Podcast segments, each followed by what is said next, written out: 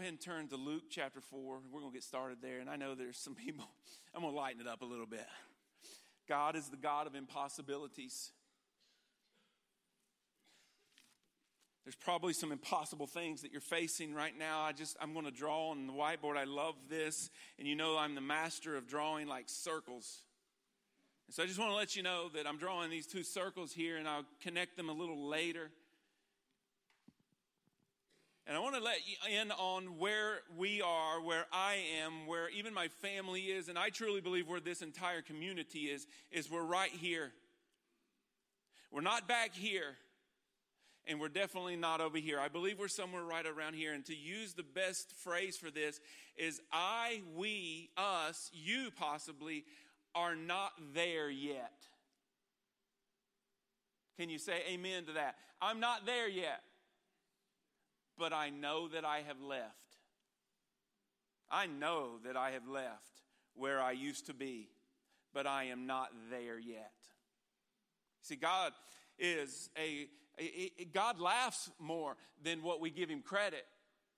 God has a sense of humor. You go back and look, and it says in the very beginning, He said He created you in His own image.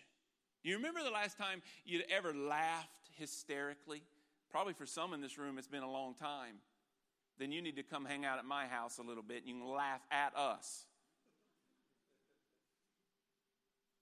But you remember last time you laughed hysterically? And the best kind of laughing is the laughing that you're not supposed to be laughing, like at a funeral. You ever gotten like cracked up at a funeral? Or at a church service like this? Back in our early days when we were pastoring this little church, we got invited to the church up the street. And it was only like 30 people in there, and they had wooden benches. And Grady, who's now 16, he was probably five or six at the time, he passed gas. I hate that. I hate talking about it. But he passed gas, and it rattled off of those wooden pews like a 800 pound man. It came from a demon and we, again, are the pastors from the church down the street that were invited to this church, and we weren't supposed to be laughing, and we couldn't stop. That's the best kind of laughter. Do you know who gave you that enjoyment? Who created you to laugh like that? God. God has a sense of humor. Sometimes we're so stiff and I know the world around us and circumstances and all this stuff presses in on us, but God says, hey, child, relax. And I want to say that to you today. I don't know what you're facing. Let me ask you this will be the first question that we ask this morning. Why are you so stressed? Why are you so burdened by something? Why does that burden continue to wake you up in the mornings? What's going to happen on the other side of that burden? Why do you feel that way? So, those are just questions that we can ask ourselves. Because we eventually ask enough questions, we get to the core and we realize, just like me, that I am afraid of being uncomfortable. That's not for this morning, that's for a whole nother class that we'll be teaching probably this fall. But God is hilarious sometimes. My son's phone got messed up. He uh, said, Daddy, I need a new phone. I'm going to camp. I said, Dude, you don't need a phone at camp. You need your Bible. I didn't say that, did I? But I did say, You don't need your phone at camp. We took a two mile walk yesterday evening, and the whole time we said, Dude, you don't need your phone. You're going to camp. You don't need it. You don't need your phone. You're not going to get a phone. But you said you may. I said, no, we'll see. And we'll see to a child means no. It means I just don't want to tell you no yet.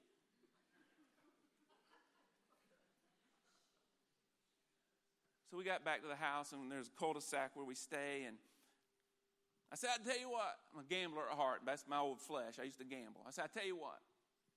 I said, you shoot this shot from way over there at that other garage, and if you make it, we'll go buy you a phone. There's no way he's going to make this shot. It's getting dark. It's from at least here to the corner over there. I said, if you make it, we'll go get you a phone. He said, all right. What I didn't realize is I should have put something, if you miss it, you need to rub my feet. So he said, All right, he takes it, and would you believe, here's God, has a sense of humor. Nothing but net. So we're going to Walmart this afternoon and we're getting him a TracFone. I didn't tell him I was getting him anything else.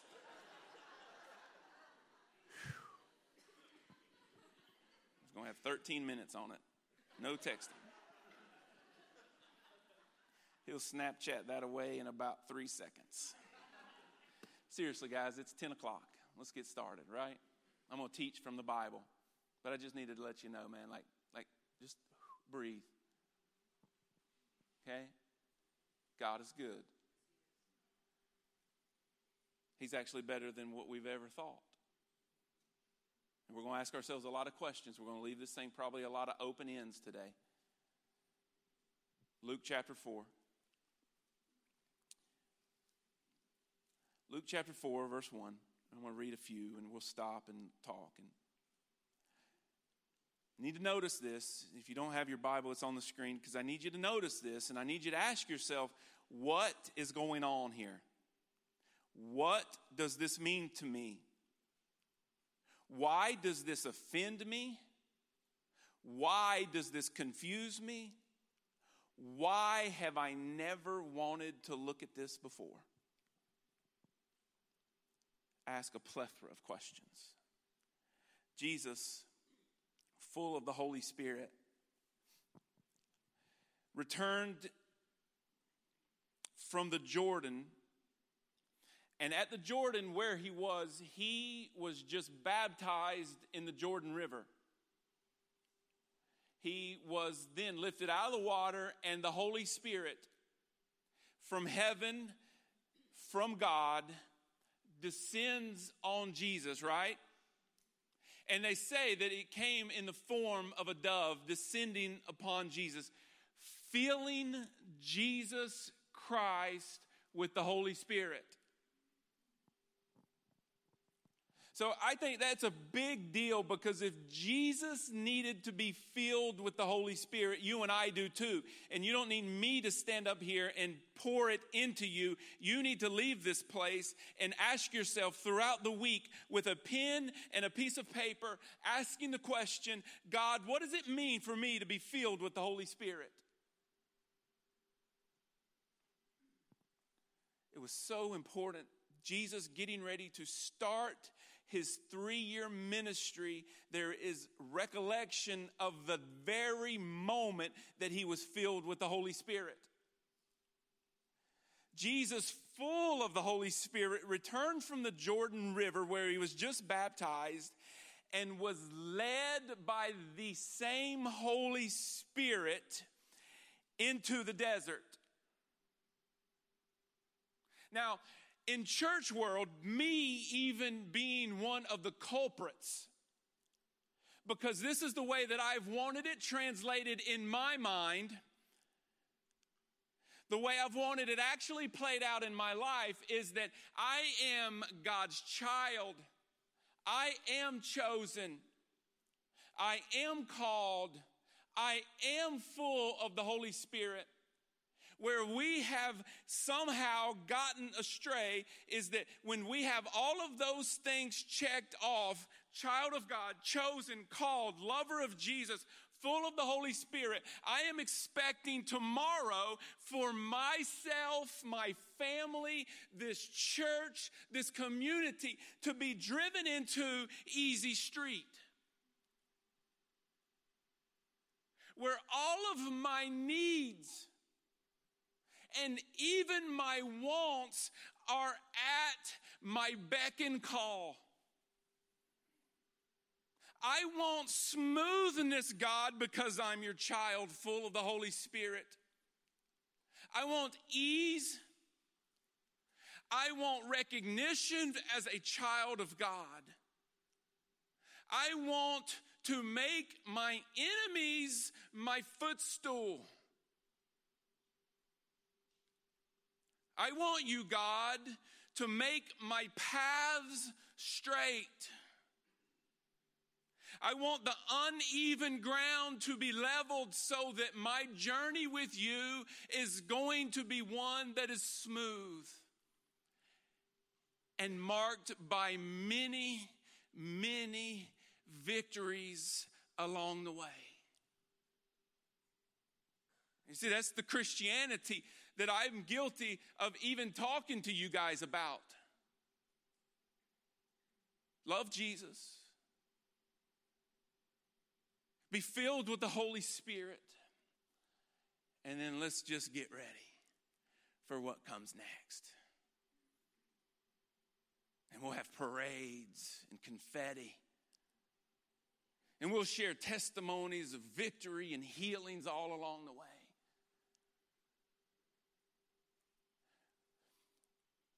But what I hear here is that Jesus, the Son of God, who was there helping God create the very world that you and I live in today, Jesus is God, Jesus, the Son of God, living here on this earth, full of the Holy Spirit, was led by the hand by the Holy Spirit into the desert. And if that's not bad enough, you see, if we were writing this story, we would say that Jesus, God, the Son of God, would have been led by the Holy Spirit to some beautiful throne room where he would have had a beautiful crown of gold placed upon his head and robe put over him, and everything was glorious. That's how you and I would have written the book. But it says that God, Jesus, was led into the desert by the Holy Spirit. And it gets worse. Look at verse 2 where for 40 days he was tempted by the devil. He was led into the desert by God the Holy Spirit to be tempted by Satan. And some of you may think this is the worst part of it. He ate nothing during those days. It says at the end of them, he was hungry. And so I read this. I haven't spoken in, in a month. I've been hanging with my family. We're going through a beautiful season, even though it, to the flesh and to the world it doesn't look like it. But let me just tell you, it's been a season where it has been beautiful and we're learning so much. And I've been studying, I've been reading this, and I see this, and I start to ask questions. The first question, and I'm gonna go real fast through this because I'm gonna give you my answer. You can go and discover your own answer this week if you want to. Josh, thank you for like the three minutes of quietness here today. Probably for me, listen, unless I'm intentional this week, I will not, will not have another little moment like that. And for many of us in here, we're going to hit the ground running after this service, and we won't stop until we come back here next week. So thank you for the pause. But I'm not going to give you your answer. God and you, sometime this week, can discover that answer. Because I asked the question why in the world does God, Jesus, the Son of God, full of the Holy Spirit, need to be tempted? So I just wrote my answers down. And I wrote them in my Bible. I don't know if anybody writes in their Bible. I write in mine. And I wrote this answer, just me and you having a conversation here. I said that he was tempted so to know who the Father, God, to know his nature. Jesus Christ, the Son of God, God the Father. He was tempted so that God could reveal his true nature, God's nature to his Son.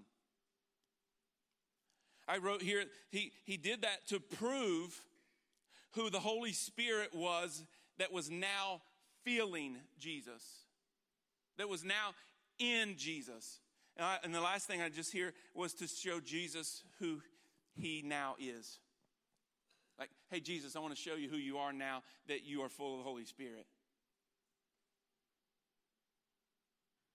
And I read this and I think of this and I ask myself this question why? If Jesus had to be led by the Holy Spirit into a desert season. Why then do I think that I should never be led by God the Holy Spirit into anything that disrupts my comfort? Could I possibly be, have been, for 13 years, looking at all of this stuff in the wrong way?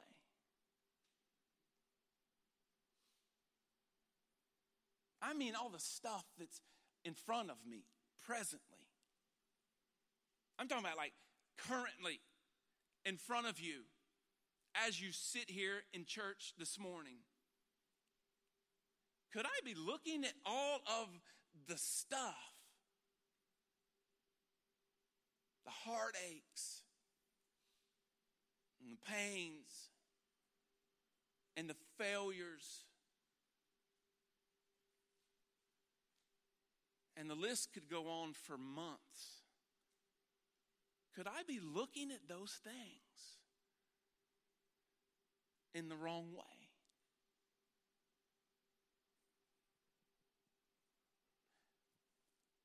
Could it be possible that what the enemy is wanting to use to destroy me is actually my loving Father God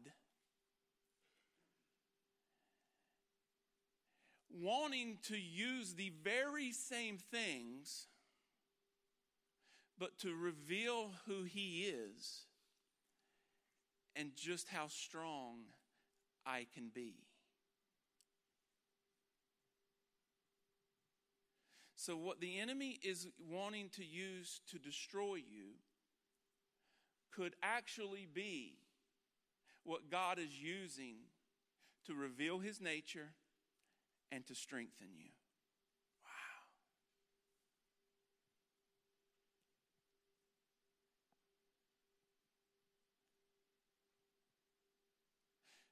Just couple of quick things that, before we go further.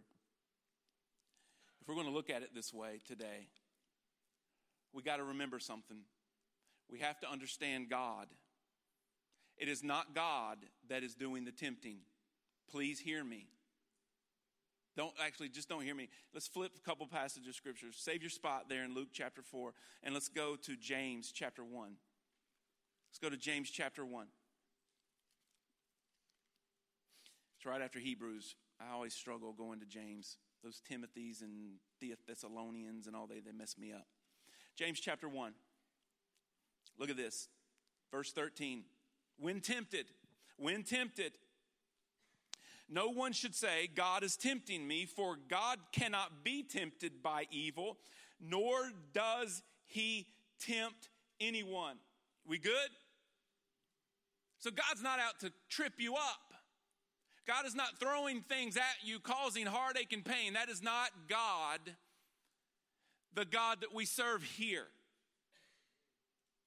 I know that some people have been told that these natural disasters and these sicknesses and these untimely deaths, that's God. No, they're lying to you. That is not God. Do we live in a fallen world? Yes. Does sickness and disease exist? Yes but it is not God causing those to be in our life. Some of those lies have been presented to you, and what I'm saying to you today is you need to go ask yourself, why do you believe that? And if you read anything in the scripture today, it is not God who is doing the tempting because he does not tempt anyone. And you can read on, the rest of that passage is phenomenal, all the way down through like verse 15. It's phenomenal. I love this, 1 Corinthians 10 13.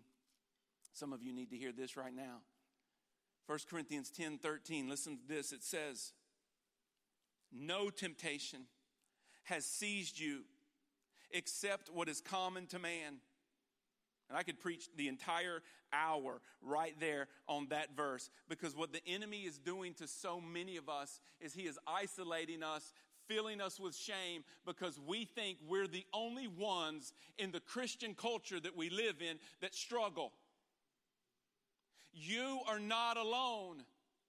The enemy has put a lid on you and he wants you to suppress and hide in darkness what is causing the shame in your life. You have probably made some bad choices along the way. And let me just say, some of your choices have caused pain in your life. Some of the choices in your life have hurt other people. But let me tell you what the enemy is wanting to suppress and keep in darkness. God, the loving Father, is saying, No, it's time that we shed some light on it to set you free from what the enemy is trying to kill you with. You're not alone. That verse, and I didn't mean to get so excited, but no temptation has seized you except what is common to man. And God is faithful. He will not let you be tempted beyond what you can bear. I could preach another hour on that, and I'm just going to say this. Listen, if you read that, that God does not tempt, but He also is not going to allow the enemy to tempt you more than what you are able to bear. See, we've said Satan is so powerful. No, he is so limited in his power. God has control over what even the enemy is going to bring your way. He, God the Father, is in ultimate power. All these things you're asking, well, then why does God even allow them to come our way? When's the last time you learned anything about who you are in the good times?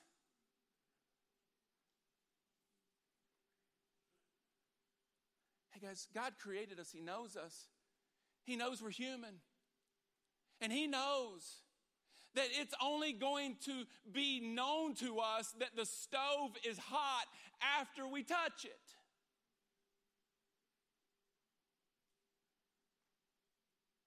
This stuff that is in front of you currently that is trying to destroy you, that you're asking why is it there, that is hurting you and causing pain, God knows that it is there from the enemy to destroy you, but God is saying, no, no, no, enemy, watch this.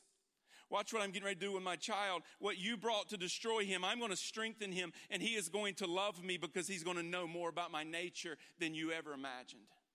That's what it is.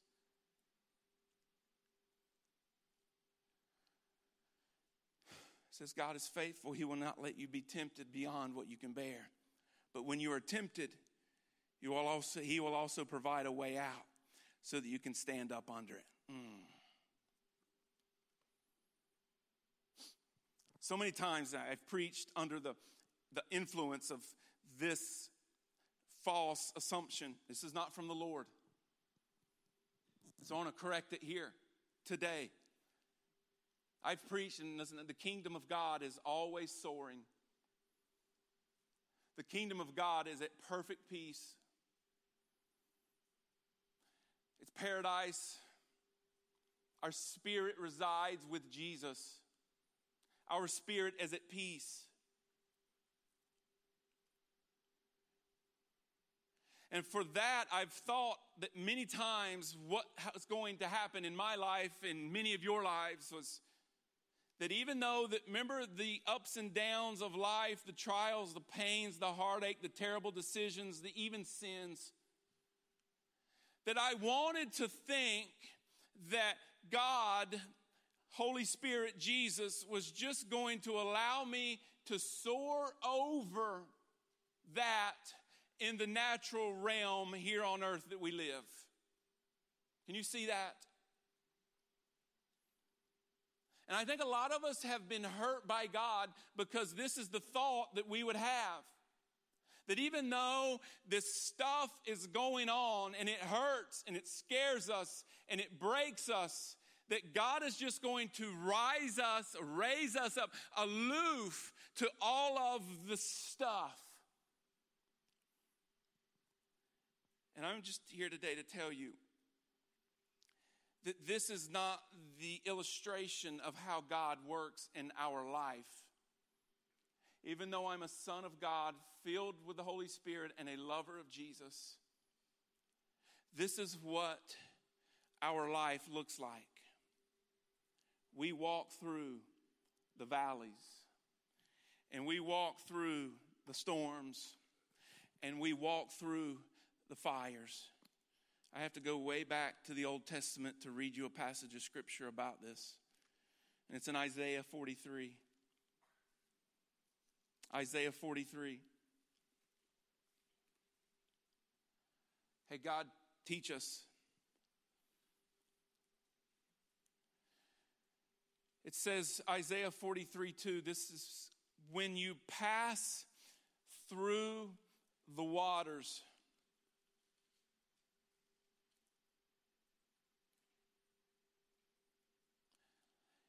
Wish it said when you hover above the waters.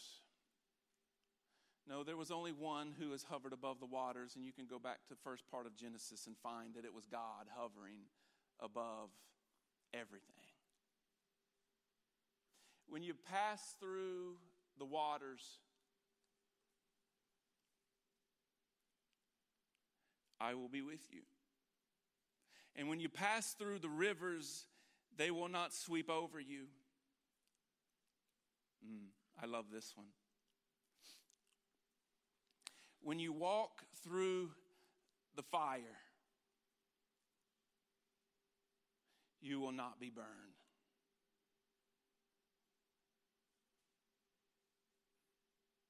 So, is it possible that instead of running away from the fire, because that's what we humans do, we learn that the stove is hot only once. I don't touch it again. I stay away from the fire. Could it be that as the kingdom invades the space, as the kingdom invades your home and your mental state, is it possible that God is saying to us, run towards the fire. Because when you go through it, you won't be burned. And when you go through it, you're going to learn who I am. I'm going to reveal my nature to you in ways that you would have never thought. And is it possible we could run through the fire and learn about just how strong we actually are? You see, we don't know God's nature and we don't know how strong we are is because we've been running away from the rivers and the fires. It's because the enemy is wanting to keep the lid on you, suppressing it down and keeping it in darkness. The struggle, the pain, the hurt, the dissatisfaction, the anger, the whatever that the world is saying you will be humiliated if that comes out. God is saying, no, let's let the lid off and shed light. Let's run to the fire. And the river's going to be raging, but when you walk through it, it's not going to overtake you. Yeah, the fire's hot, but when you walk through it, you're not going to get burned. Come on.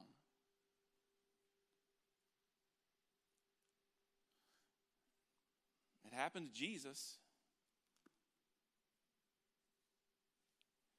He was tempted, he was tested. And again, I'm not a Greek scholar. We leave all that up to Pastor Brent. But in studying this, and I didn't get it from like deep study, I, I have a Passion Translation Bible that, that I have, it has great study notes in it. And if you have one, you can look at it, and this is where I got it from. That, that power, where it says that he was tempted, he was tested by the enemy, it actually means that it was a test of sinister nature. It's evil, sinister. It was dark. I mean, it's dirty, out for blood and death. That part's not in there. I made that up. But that's what it is. It was sinister in nature. The enemy wants to destroy evil, nasty, hurt. God's saying, No, watch this. Let's walk towards the fire. Let's go into this desert season by the Holy Spirit leading us, and I'm going to show you my nature, and I'm going to show you how strong you are.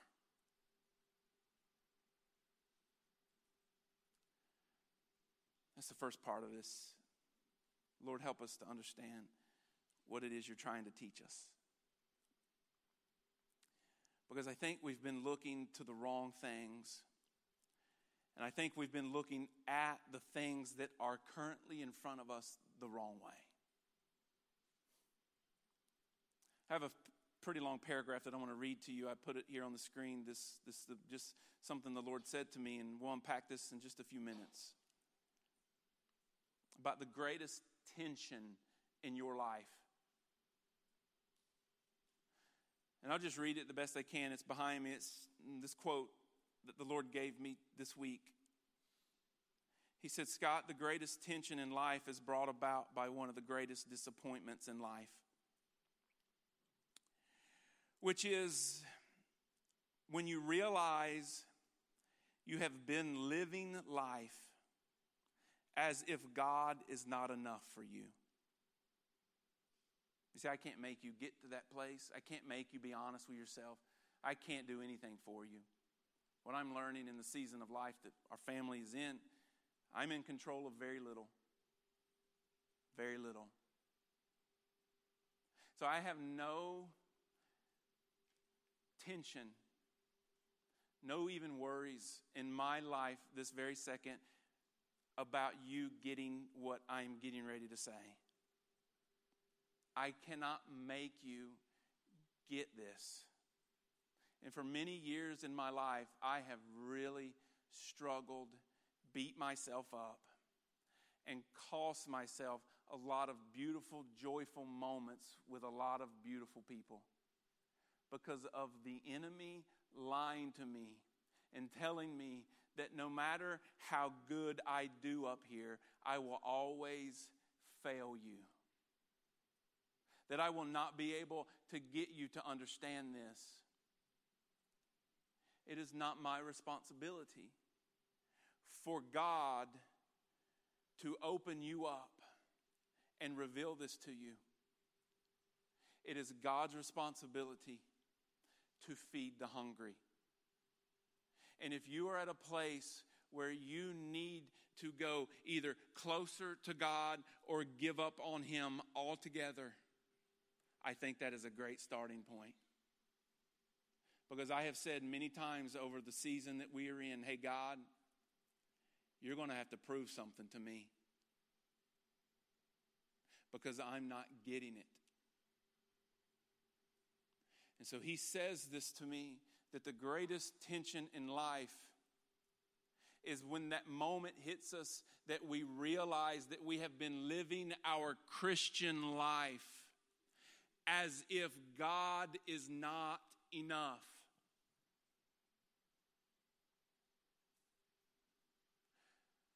You know what he did?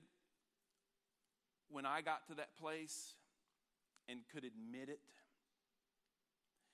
he turned up the intensity of his love. Most people, and we've preached it, and our churches have said it, that if that ever comes about, that God is going to turn up his wrath. That's not the God that we serve. He goes on and he tells me, he says, You are now on a never ending pursuit trying to feel the primary need in your life, me, God. You're trying to fill the primary need in your life with a secondary or substandard object or element. And that's the pursuit that most people are on. Is we are grabbing for this, we're wanting that because we know in our heart of hearts, God really isn't enough. And so there must be something else out there for me to grab a hold of to feel the primary void in my life with. And that's why we have so much disaster in our lives. Because at best, these secondary and substandard elements and objects are going to fill us for a very temporary moment. And the sick part of the enemy working on what we actually know is that he knows that this much of the temporary fix is going to require this much next time, and then this much next time, and then this much next time, until you and I have nothing else to run to. And we have one of two options. Is we die that way or God graciously allows us to come back to him who is the primary filler of every one of your voids. You see, Satan takes Jesus into the desert and he says, Hey, Jesus, I know you're hungry. Why don't you turn this stone to bread? Tons of beautiful messages and great commentaries. But you know what the Lord told me that is? He said, That is us trying to fulfill our fleshly human desires apart from God. Sounds a lot like sin, doesn't it? Satan was trying to get Jesus to act and fulfill apart from God. In this second part, I want to get to the third part of Jesus' trip into the desert, but it's the second part. Look at this, verse 5, Luke 4. The devil led him up to a high place and showed him in an instant all the kingdoms of the world. And he said to him, I'll give you all their authority and splendor, for it has been given to me. And I can give it to anyone I want. So if you worship me, it will all be yours. Jesus, all of this will be yours, and it will fill all of your voids. And I know this is Jesus and Satan in Luke here, but let's just put ourselves into this story. The enemy is coming in here to you, and he is saying, Don't actually, don't necessarily worship me, Satan. I know that in the South, if you say you worship Satan, you're going to probably be banished. And so, what he has to do is he has to come in here because his motives are sinister. And he says, No, don't worship me, Satan, but I want you to worship this. And for me, for me, Satan has come in here and he said, I need you to worship comfort. I need you to worship comfort. Because, Scott, I know your nature. You've revealed it to me over and over again. Satan's talking. I know you love comfort. And so worship comfort. Lie, cheat, and steal. Do whatever it takes to worship comfort. It sounds a little different, doesn't it? Than worship me, Satan, and you can have all of this. Scott, you worship comfort, and you can have all this. I just asked the question to Scott why, why do I need comfort. I don't know. I haven't gotten there yet, but I know I've left. You have to ask the question What are you worshiping?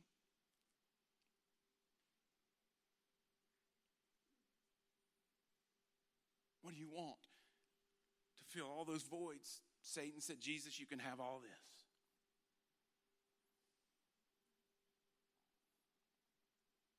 What are you worshiping? I love this quote from Jim Carrey. Some of you guys probably maybe heard of his movies, watched them. Jim Carrey said this I think everybody should get rich and famous and do everything they ever dreamed of so they can see that it is not the answer. That's so good. What we've been after is of no value. What we've been after is of no eternal effect. It has nothing to offer us but a fleeting moment of pleasure. So I just say this and wrapping it up. Could what we need be the most difficult, heart, harmful, hurtful, painful mistake that is presently right in front of you. Could that be the thing that God is wanting to use to reveal his true nature to you and to actually show you how strong in Christ you are. God, help us. God, help us ask the right questions. God, help us to run towards the fire. God, help us to roll right through the river. God, help us. And my prayer for our community is that we will be a community that is not afraid of going to places. I want to say, I haven't done the statistics, but a large majority of people never go because they are afraid of what God may reveal to them.